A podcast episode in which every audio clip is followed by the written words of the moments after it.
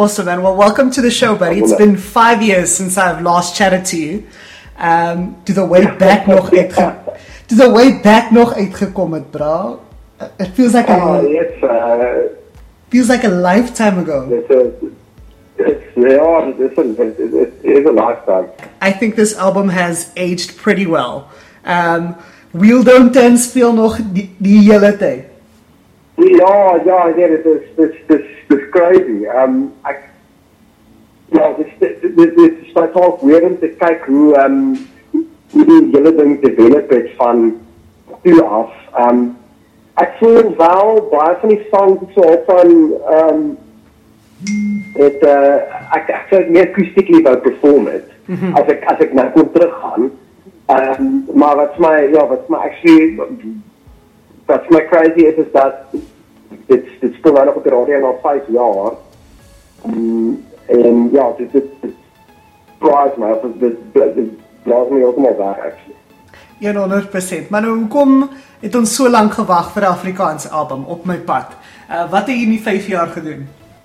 Weet jy, ehm um, die die die die rede was, ehm um, kyk ek was ek is baie gemaklik in in in, in Engels altyd gewees. Afrikaans alhoewel ek ek het Afrikaans geskryf voor ek Engels geskryf het, maar toe ek ehm um, ek so van met met ehm um, karakter begin werk. Met my idee van Afrikaanse musiek. Ek het hier ek het hier dit was 'n of 'n uh, dit is 'n baie woord ding in my kop om 'n goeie Afrikaanse sang te skryf. Okay.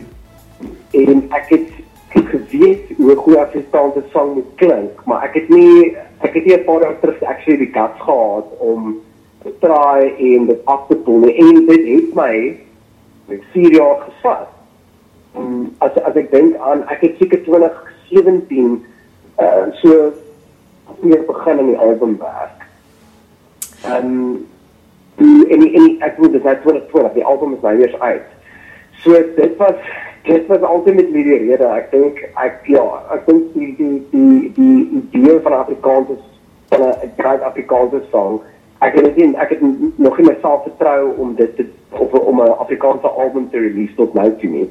Ehm en natuurlik ek saam met Lori Karaaf begin toer het van my voorgestel aan al 'n ehm Afrikaanse gehoor.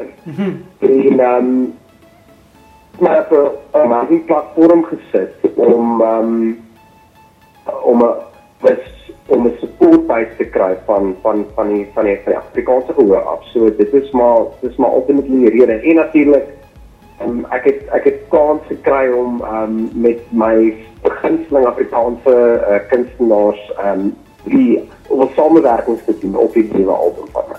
100%. Ehm um, maar in die tyd dink ek ook jy het gegroei as 'n skrywer. Um a lot of the work on here is a lot more mature. Um en meer eerlik. Ja, nee, ja, definitief. Ek bedoel, dat dat so baie, dat so baie gebeur die afgelope so baie wat gebeur in 5 jaar. Ja. Ehm ek dink uh, die die die die een een groot verskil tussen The Way Back en my Afrikaanse album nou. Ek dink ek maar ek het nog The Way Back geskryf dit ek weer ek het nog van my maande gebly daai tyd. Nee, miskien is dit net maar in elk geval die songs wat geskryf baie baie van daai songs wat op The Way Back was. ek het ek ek dit ag dit is obviously 'n lang uit die daai van my songs van hoërskool af wat ek wat ek geskryf het. So ehm um, obviously nou ehm um, jy weet omtrent 5 jaar later waar die album gerelease het, mense moet deel met baie meer mature goed en Yes. die ander ding is ook wat vir my beautiful is van van die Afrikaanse album is dat niks van hierdie liedjies wat ek wel geskryf het mm, op die album wat geforseer. Jy weet daar daar daar daar's baie keer dan dan sit mense en sê okay, ek gaan nou 6 of ek gaan nou 4 of 6 maande afvat om 'n album te skryf. Yes. Waar hierdie song letterlik ek het geskryf wanneer ek gevoel het ek het iets om te sê. En it took for 5 years om om om om dit te doen. Ek wil baie soos ek sê baie van die Afrika op my pad die titel eh, die titelsnit van die album is geskryf in mm, in 16 as ek Ja. as ek net reg kan. 2016 tot 17. So hierdie so hierdie album kom al baie baie lank tyd. Ek wil ek ek moet eerlikwaar sê ek het nie ek het nie 4 jaar konstant in die album gewerk nie, want dan sou ek ehm um, dan sou ek al bankroet gewees het. Maar ehm um, ja, ek ek ek het dat ek moet obviously ehm um, skryf musiek vir films en produce vir ander yes. artists en en uh, klomp ander dinge. En toe ja, so ek het ek het maar net ek het die songs geskryf en in die album gewerk wanneer ek tyd gehad het en ja, met julle sal verbaas wees hoe lank ja, hoe, hoe lank 'n 10 track album kan vat as jy as jy skryf as jy skryf wanneer jy sing. So Ag, maar jy's 'n jy's 'n perfeksionis ook. Ja. So dis ook 'n ander rede waarom dit so lank gevat het. Ehm um, maar ja, ek, ek, dit dit dit is skiet dit dit is die absolute moeilikste ding want ek het baie van die liedjies ook help en vervaardig of ewen self vervaardig en 'n mix en die probleem is dit is ek ek wil dit goed verander ook. So hmm. ek sit hierso en dan en dan raak dit songs vir my ou, dan gaan ek self in en gaan verander speel nog 'n gitaar in of verander die bas of verander die klavier of wat ook al. Dit is ook 'n oneindige ehm um, stream of events wat gebeur te later as ek het gesê ek het my album met die hoofstuk gelons. Dit sê ek ek doen dit sê vir mense luister ek nie 'n show vasmaak en hierdie album release by die show nie gaan hierdie album eers in 2030 uitkom. my ja. vader. Loki, soos jy ouer raak, raak dit meer makliker of swaarder om so eerlik te wees in in jou musiek. Ehm um, ek dink vir my my raak dit bietjie makliker. Ehm um, dink ek dink as jy honger is dan worry jy baie wat ander mense dink. Yes. Of jy jy baie bewus van ander mense of wat hulle sê van jou of um net met 'n baie met 'n baie stupid voorbeeld.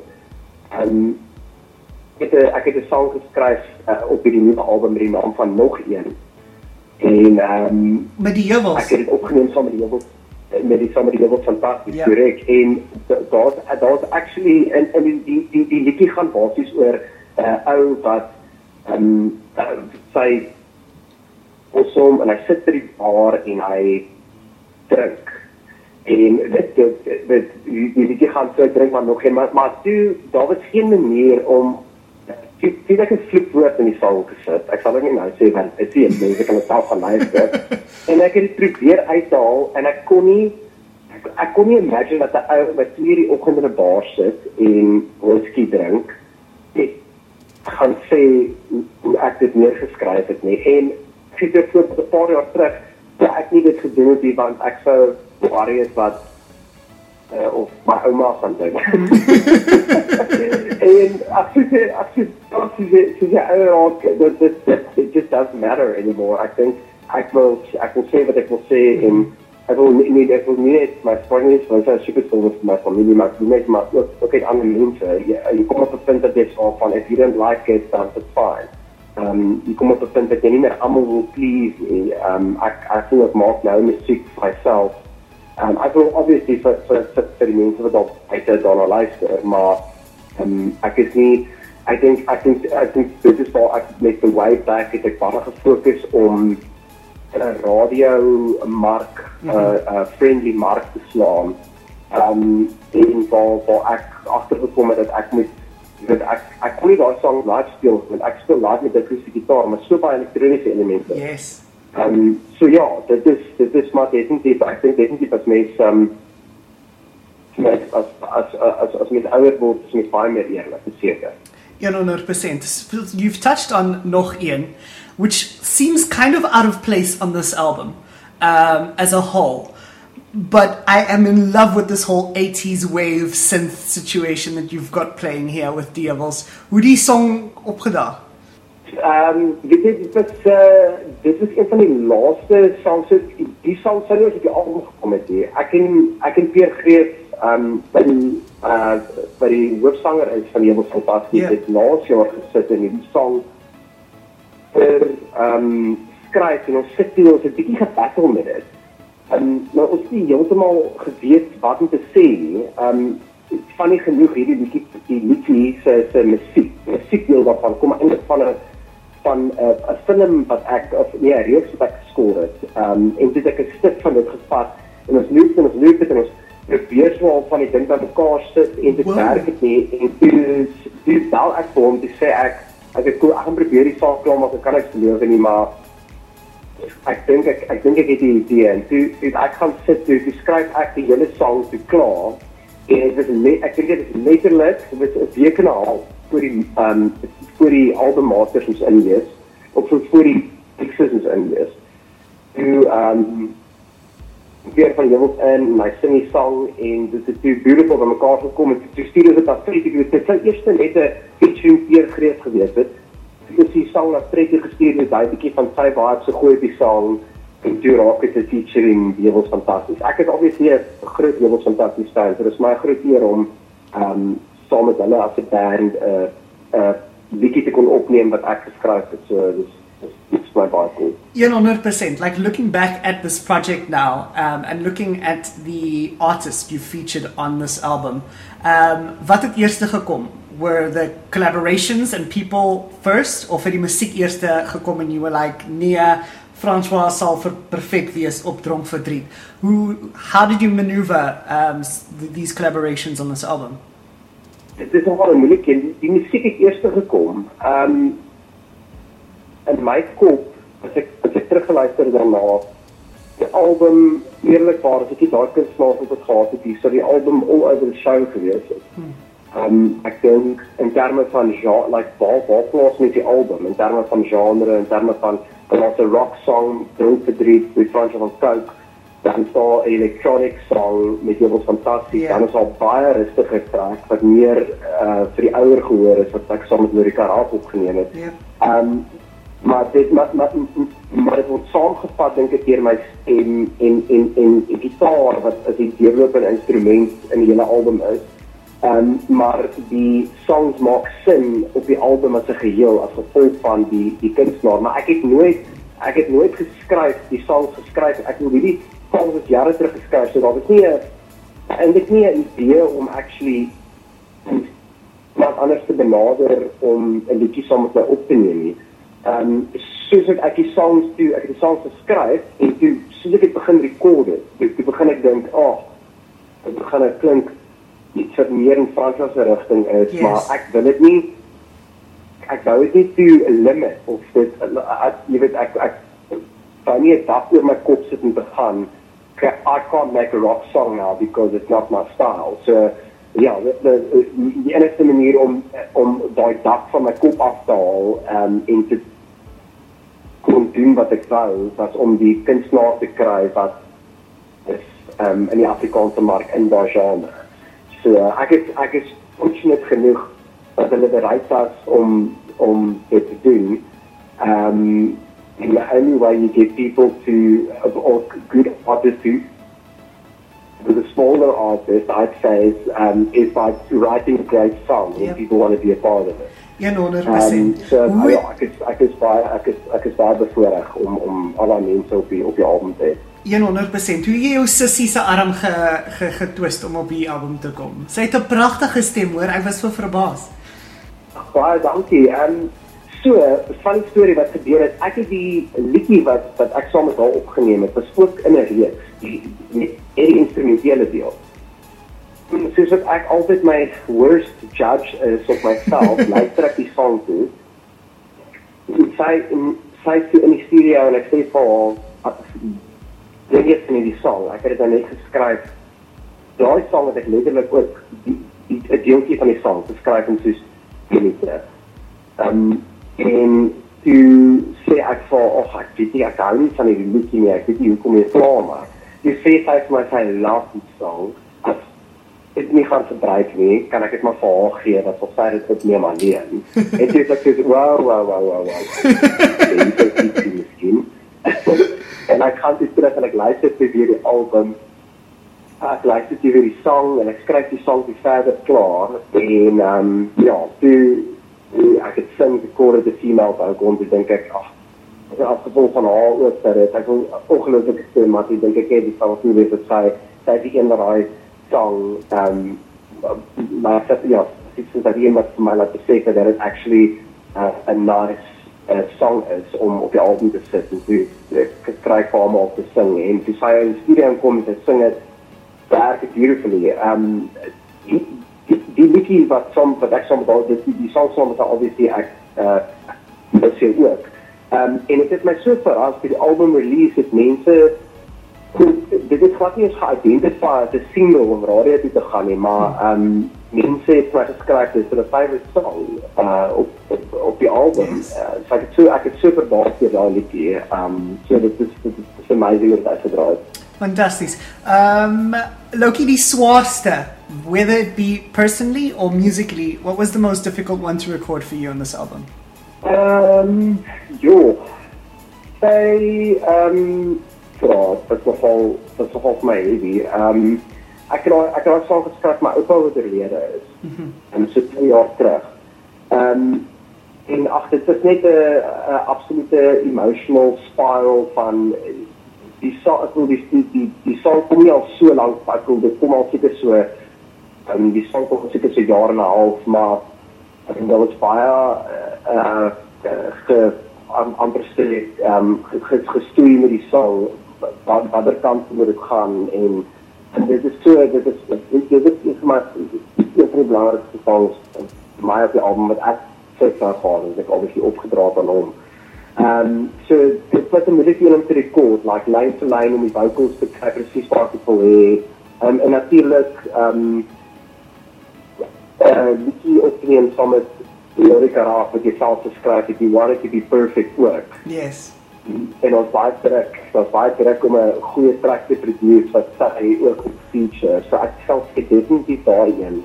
Ehm um, dit dit dit het op my uitgestaan in terme van die wel die song die die is so weird like daai song wat jy maklik gesaam om te skryf. Ehm um, dit een oggend ek het een oggend net just came to me and do ek ek hierdie die song ek hoor dit in my kop. Uh, jy kan musiek onmiddellik. Ek kan 5 jaar vat om 'n song te skryf en dan skryf ek 'n song en hier op wat ook al. Ehm um, maar ja, daai en wat net die die die die opname proses get it right, get it where it is now, is nogal baie hierre gevat. Ons tot dit is so dit is so minimale recording en ek dink ehm um, uh, ek dink dit is gewoonlik die probleem. Everything like the vocal and the guitar, everything is exposed. It's not mm -hmm. jy kan nie wegkruip nie. Ja, ja, ja, jy kan nie jy kan nie agter die basgitaar en die synthesizer en die yeah. Ja. uh, pad en keyboard backup dit is 'n gitaar en 'n 'n few a few cello um 'n second violin en um the vocals. Uh, dit is dit, dit is wat dit is. Uh so dit is baie eerlike sang en dit is moeilik actually om die manier hoe ons opgeneem het Lorika het natuurlik daar bo opgeneem in in Pretoria en dit is dit is baie keer moeilik om daai energie te capture as mens apart mm. die ehm um, die die die die twee vocals speel. So dit dit ja, dit is al so funny want in in die ou dae as ons langs mekaar staan en jy sal dit gelyk opneem en sê jy sien kan een daar neem daar neem maar om daai eh, wat wat dit nou weer moeilik maak is om die natuurlikheid van die van die recording te capture en um, ons het dit gelukkig ons het dit gelukkig reg reg gekry dat dit dat dit quick work it took a lot of work so 100% well thank you so much for the chat. 2020 het definitief iemand of iets op ons almal se pad gegooi die coronavirus. Hoe affekteer dit jou in jou rollout vir die album Ja, ehm um, ek het nou maar ek ek het nou maar hierdie release beplan vir vir lank en ek ek het op 'n punt het ek gedink, okay, moet ek nou die release uitstel? En dit ek maar net besluit, you know what, ehm um, ek het die woord vir show gedoen, dis toe hulle nog nie die uh, regulasies ingestel het nie. Mhm. Ehm um, en dis stel ek om Vrydag en ek dink ek ag people are at home, they'll stream music so uh, album daar lewe. Ehm um, ek dink wat dit wat sleg is vir my dat ek kan nie op die oomblik die album toer nie. Ja. Ehm um, so so dit so dit is my baie sleg maar yes, ek is baie bevoorreg om ehm um, 'n studio space te hê by die huis. En ehm um, ek kan daarom nog ek kan daarom nog werk aan creating I'm wat eintlik nou horrible is want ek het toer December. Ek het my hele December het ek in die album gewerk in Januarie, which is obviously season time for musicians. Yes. En ehm um, nou net soos wat ek gaan, oh, ek gaan my Afrikaanse album launch.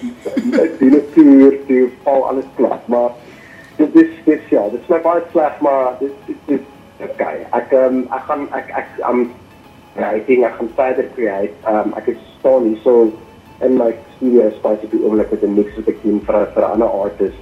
Ek skryf vir 'n klomp ander ouens nou. So die everybody busy creating for wanneer die tyd kom wat mens meer op die pad kan yeah. Ja. pad kan gaan om shows speel. So ek is bevoorreg om uh to be able to earn money om creators te wees en uh bietjie vir ander mense te help met met met hulle songs. 100%. Loki, any message for our listeners and South Africa as a whole while we are on lockdown?